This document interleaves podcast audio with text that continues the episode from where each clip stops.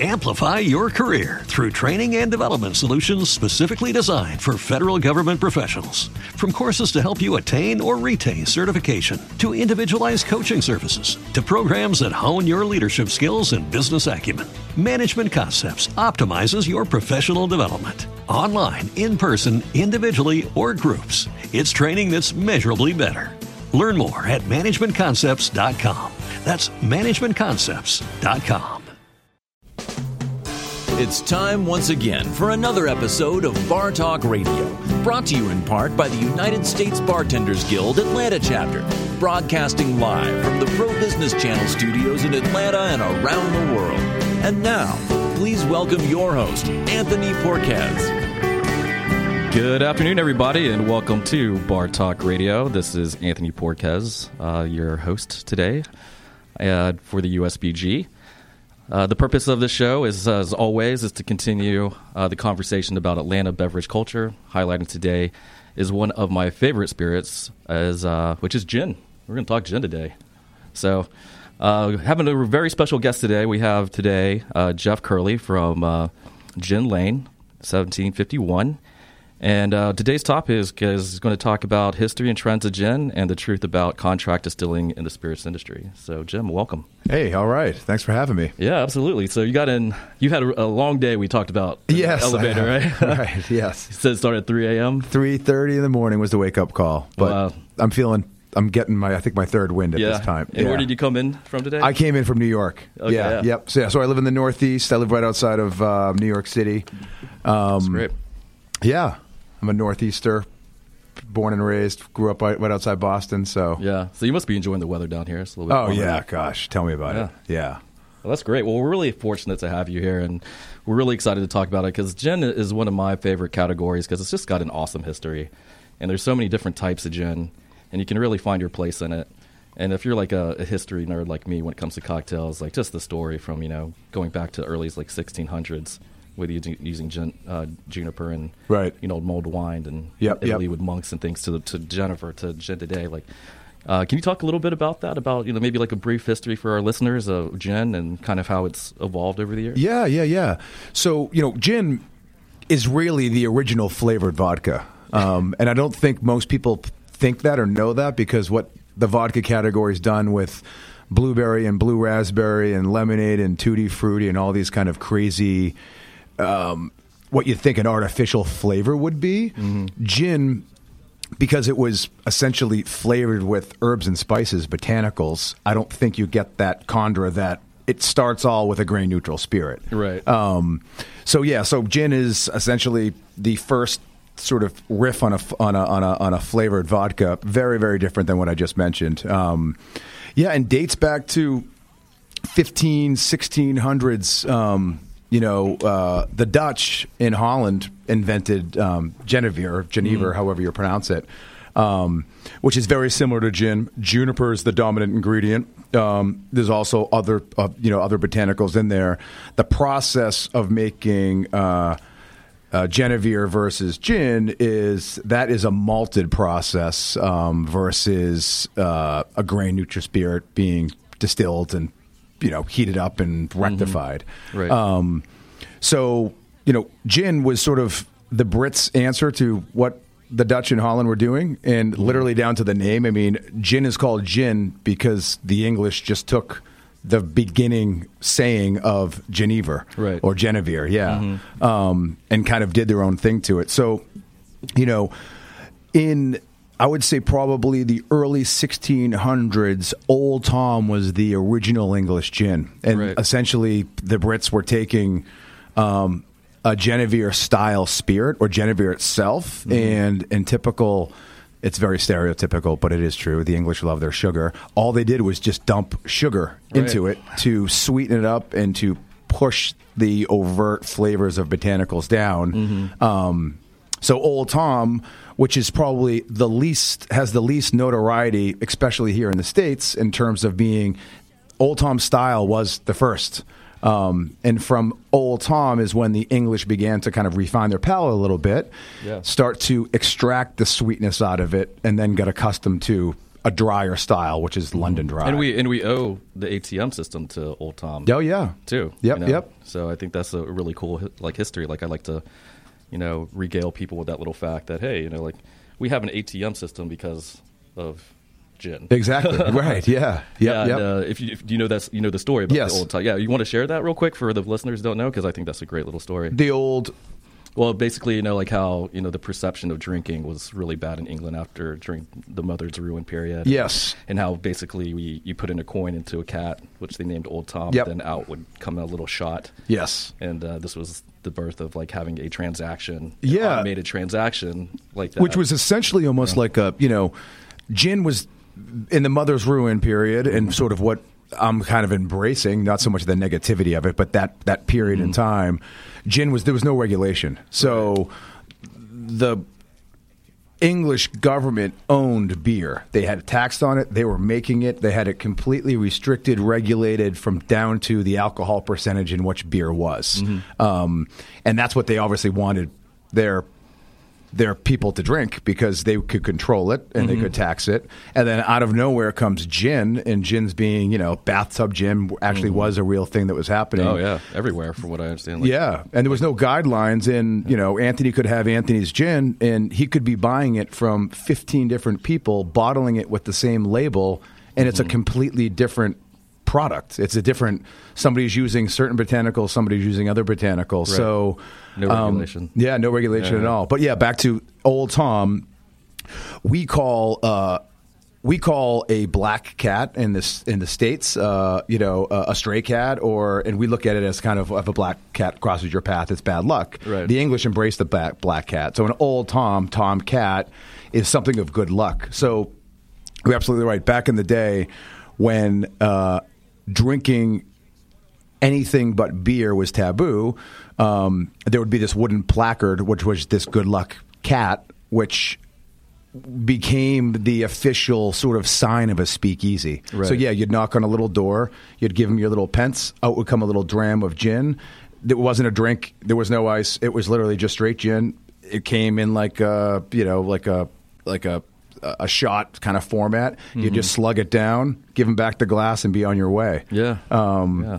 yeah, and that was kind of the start of the transaction, the start of, I guess, sort of the original speakeasies, uh, kind of zigging and zagging and drinking where Right. you really when you really weren't supposed to. That's great. So that being said, like let's talk a little bit about you and how you, you got involved in the industry and how that led to the creation of Gin Lane. Yeah, so um, I, um, you know, I went to, to university for, for marketing communications, which was essentially a liberal arts degree at Oh, a yeah? four year school. What school did you go to? I went to school in uh, Colorado in Boulder. Okay, Yeah. nice. Yep. Nice. It was purposely for me to get out of the east, uh, the northeast, and ski mountains that weren't in the northeast. Oh yeah. man, that sounds great. Yeah. um, and I worked for a small marketing company there out of school and had uh, a couple liquor uh, brands as clients. Um, UDV, United Distillers and Vintners, which is now Diageo. So um, it was like in the mid 90s, um, just doing sort of like event tactical marketing and whatnot.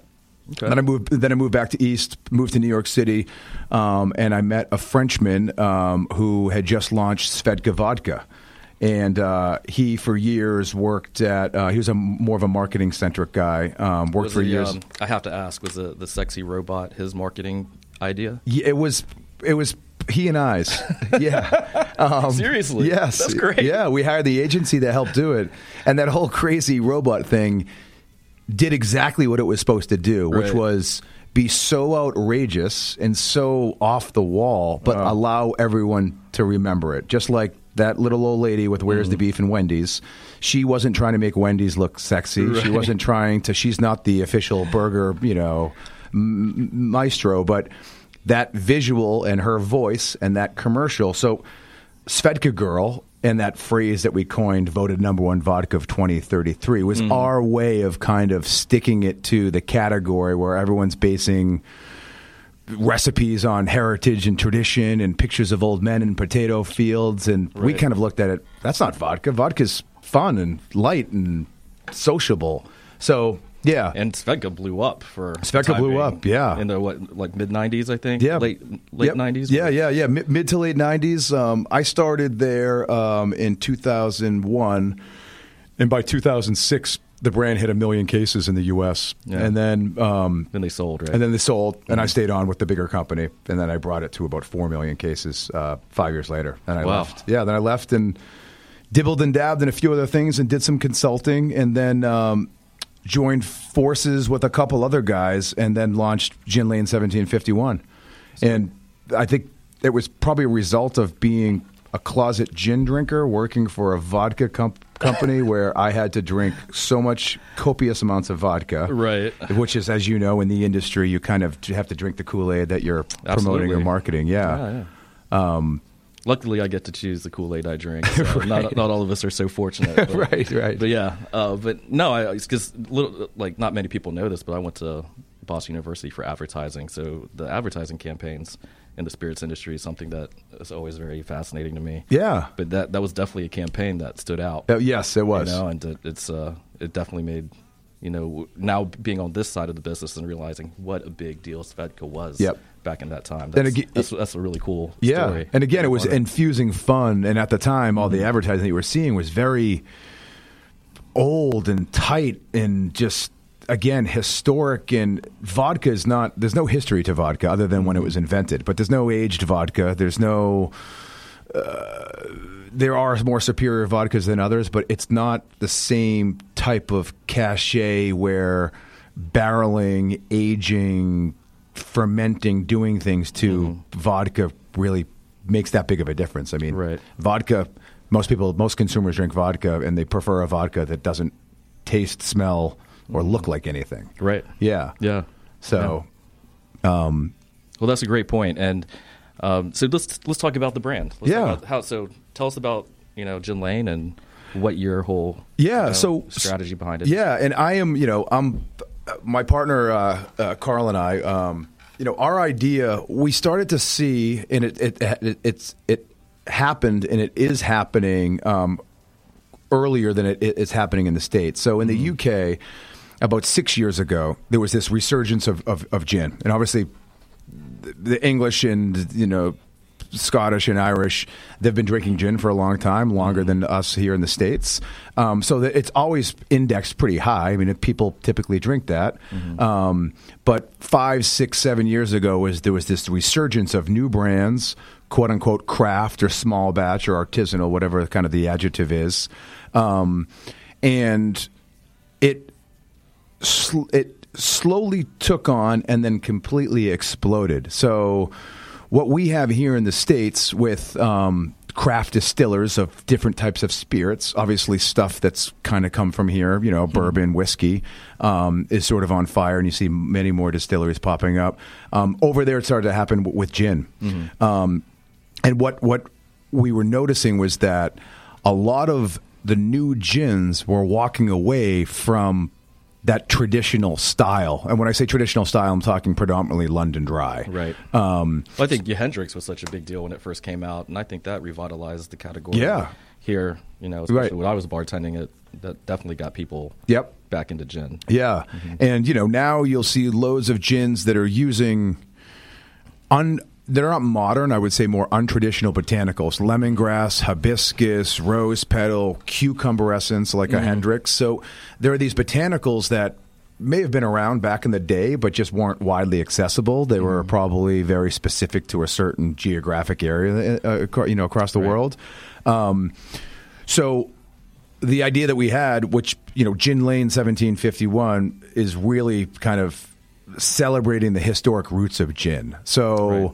With a lot of these new gins that are kind of Hendrixizing the category in terms of expanding outside from what um, traditionally the style of gin and, and the different kind of nuances and taste profiles, we decided to kind of embrace it and thought that, hey, maybe that could be our angle and celebrate this spirit that we believe is beautiful and wonderful in its unadulterated state. Um, So and- obviously you like gin, but you're also looking. Hey, these are the trends that's happening in the in the UK, in Yes. Great Britain. Yep. And then obviously these trends are going to float over here. So you were kind of projecting, Right. Because how old is this brand? This brand, um, this brand was launched in uh, summer of 2015 in the UK, and the um, August of 2016 here in the states. Okay. Yeah.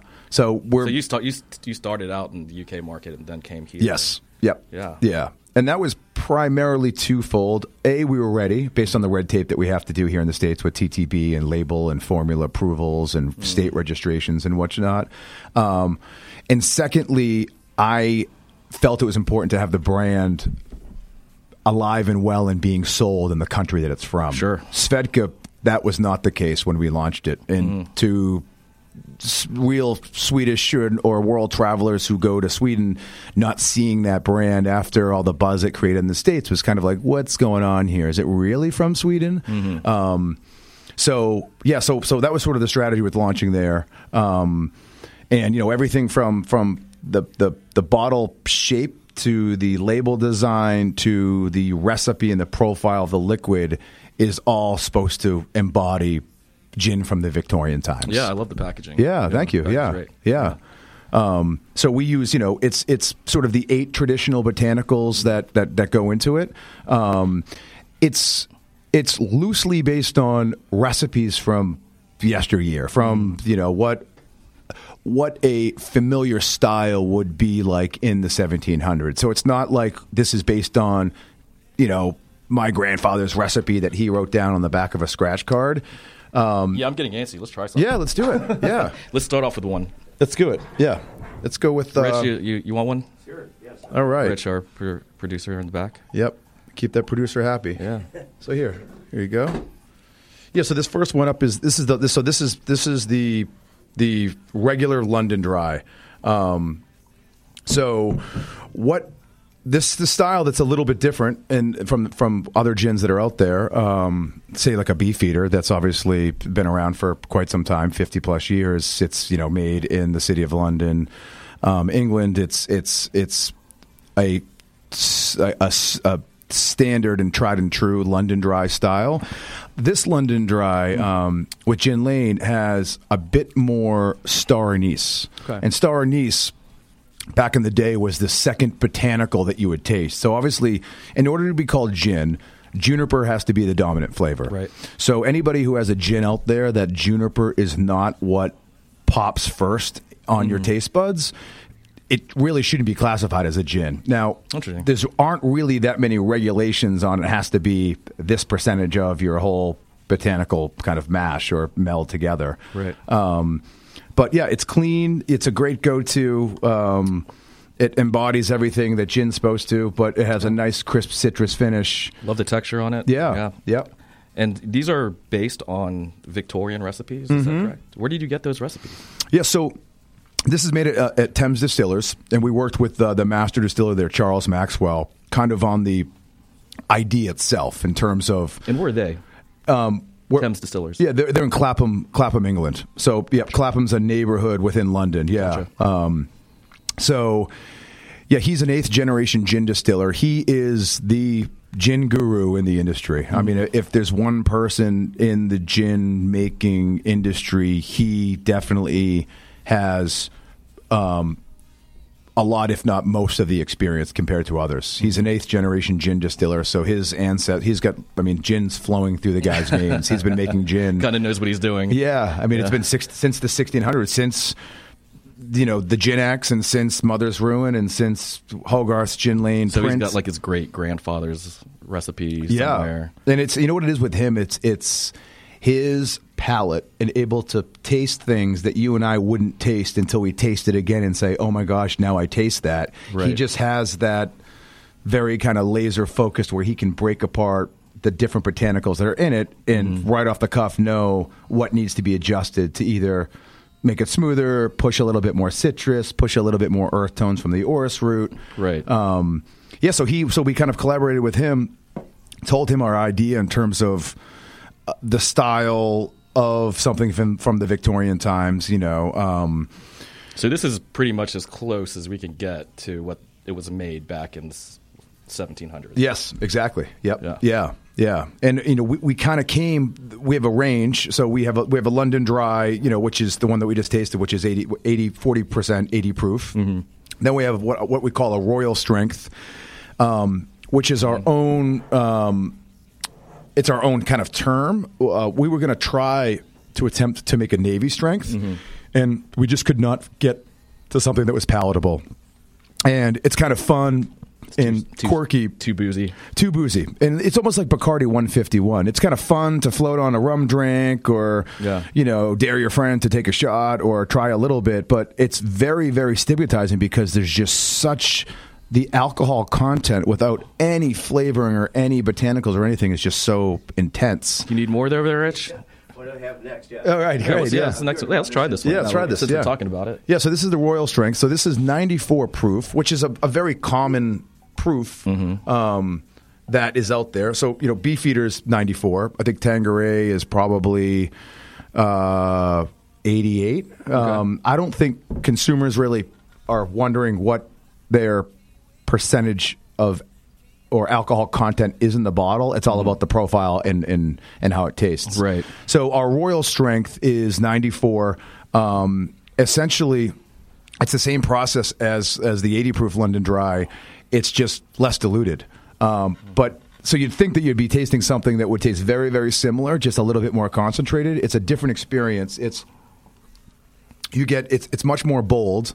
Um, You don't really get any much more of an alcohol burn. What you do is you get concentrated flavors and you get more of a spice finish than you do the citrus finish that you had on the 80 proof. Right. So that's what that was the the biggest kind of difference in the two with the alcohol content being, you know, 7% more. Mm-hmm. The citrus coming out is a little bit more muted.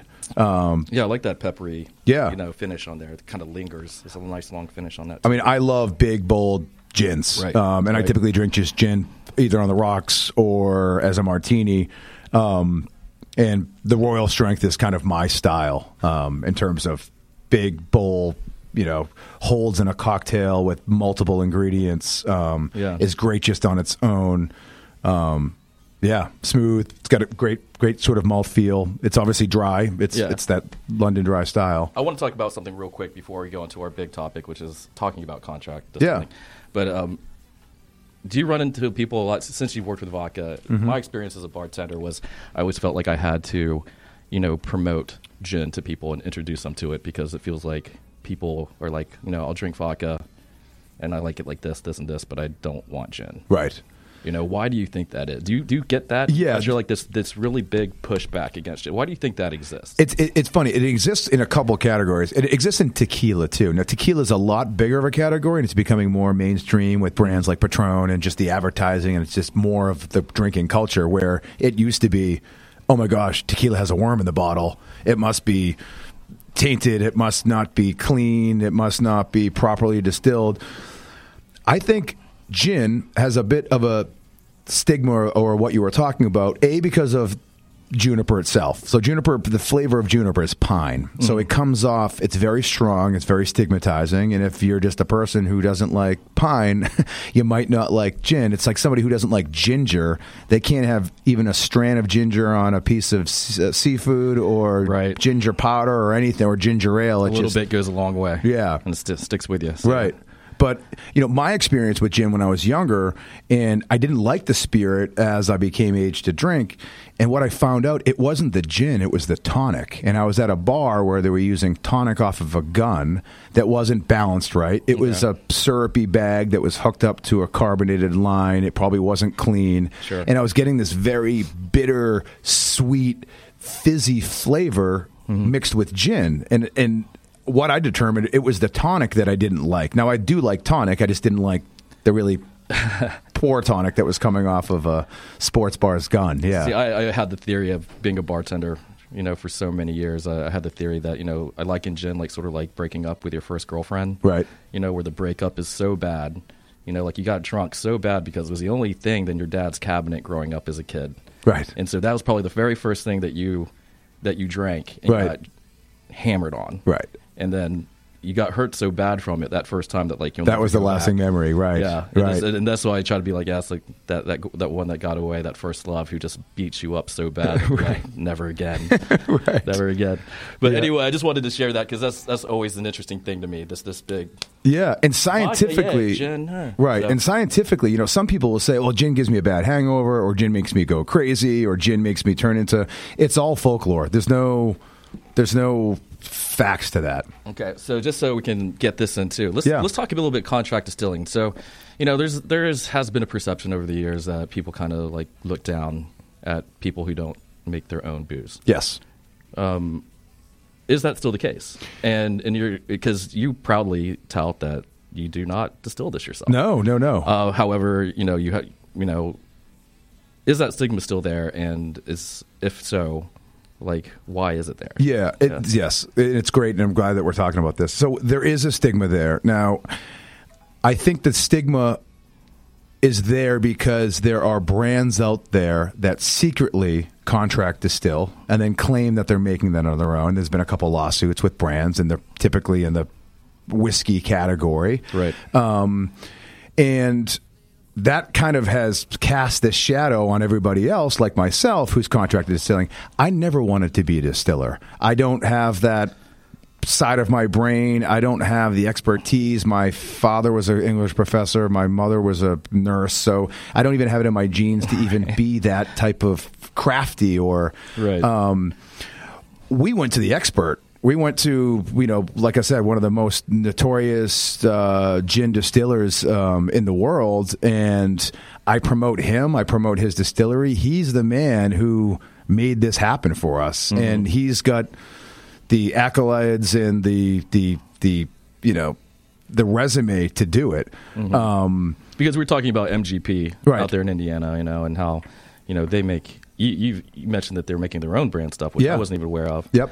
Um, yeah, there's just there's. It seems like you know the integrity part. You know, I don't think people m- mind as much anymore. Yeah. but as long as like you're saying, You've gotta- being you- upfront about it, like Whistle Pig, right. You know, for instance. Yep, Like, you you've know, got to be transparent. You- You, have to, and I think that in this day and age, with internet and Google and social media and just the way that our minds work now, we want to know everything about a brand. And the Right. minute that you try to tell me something that might be BS or might not be really yet, we're going to find out. And if we do find out. We're going to completely shun you forever. Yeah. High West got that a little bit, just because High West had a tasting room slash restaurant in Park City, Utah. If anyone knew the industry, there's no way that they could ever generate their whiskey out of that small little footprint. So mm-hmm. they were buying it from MGP. They just weren't really disclosing to people on the back of their bottle. They were saying Park City, the air, the height, the elevation, the whole hoopla about that city in Utah, and that kind of cast a little bit of a negativity on them. Now, their bourbon and their rye are phenomenal. Um, and they've been able to source some really, really great stuff. Now they're obviously building their distillery on their own, and they're beginning to distill their own um, uh, bourbons and ryes. Yeah, Yeah. and I think vodka. Yeah. Yeah, that's great. Yeah, what anything else about contract distilling that that you'd like to share with your experience? Yeah, I think for any brands out there that's contract distilling, be transparent. You know, obviously let them know, like I do with Gin Lane, this is my recipe that I created with with with Charles Maxwell um, from the style and the, and, and the way that it is. But go to an expert if you want expert liquid. You know, you can try to do it on your own, but it's going to take a lot of time and effort unless you have the the wherewithal to do so. Um, so any brands that are out there not telling people the real story, you're better off telling the real story. And then for any consumers out there and people in the trade, don't cast a a, a, a, an- a, a bad eye or or turn away from a contract distilled brand. As long as they're telling you the truth and the reason why, MGP has phenomenal, phenomenal, phenomenal reserves of rye and bourbon, and they're one of the only places in the U.S. that actually do. Right. Um, so don't.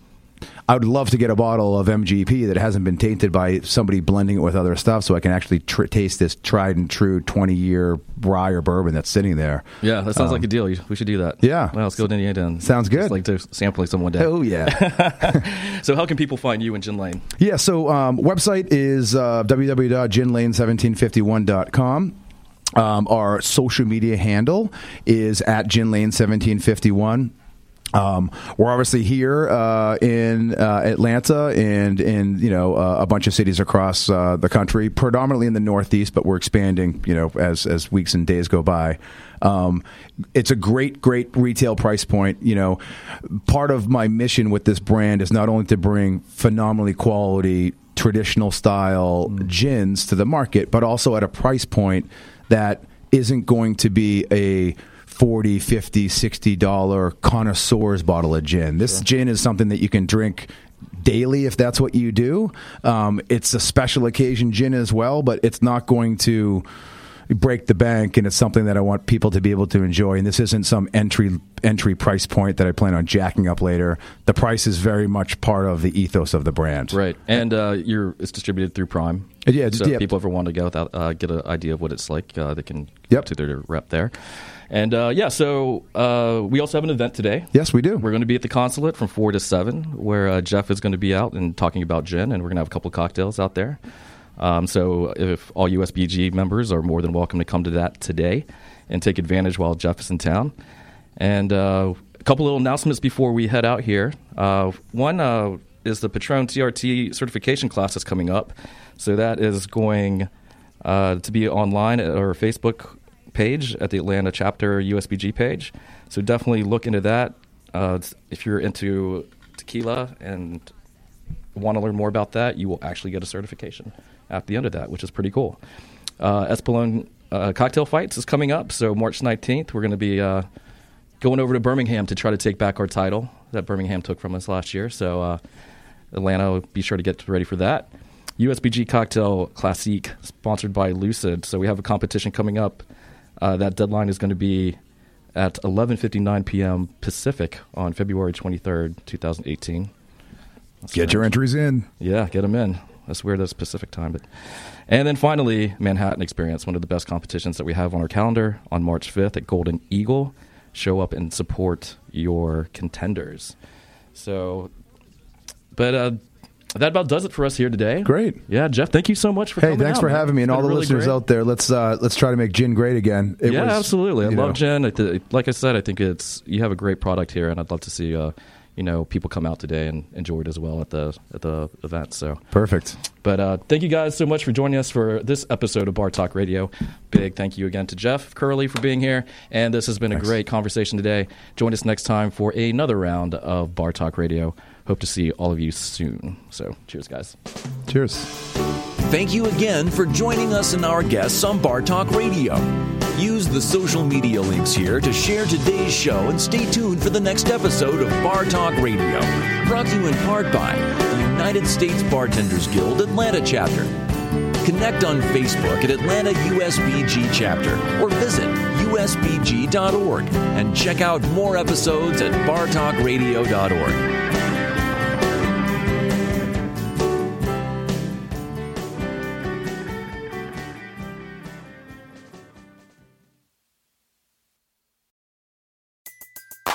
Everybody in your crew identifies as either Big Mac Burger, McNuggets, or McCrispy Sandwich. But you're the filet fish Sandwich all day. That crispy fish, that savory tartar sauce, that melty cheese, that pillowy bun. Yeah, you get it. Every time. And if you love the Filet-O-Fish, right now you can catch two of the classics you love for just $6. Limited time only. Price and participation may vary. Cannot be combined with any other offer. Single item at regular price. Ba-da-ba-ba-ba. Hey guys, it is Ryan. I'm not sure if you know this about me, but I'm a bit of a fun fanatic when I can. I like to work, but I like fun too. It's a thing. And now the truth is out there. I can tell you about my favorite place to have fun. Chumba Casino. They have hundreds of social casino style games to choose from with new games released each week. You can play for free anytime, anywhere. And each day brings a new chance to collect daily bonuses. So join me in the fun. Sign up now at chumbacasino.com. No purchase necessary. Group. Void were prohibited by law. See terms and conditions. 18 plus.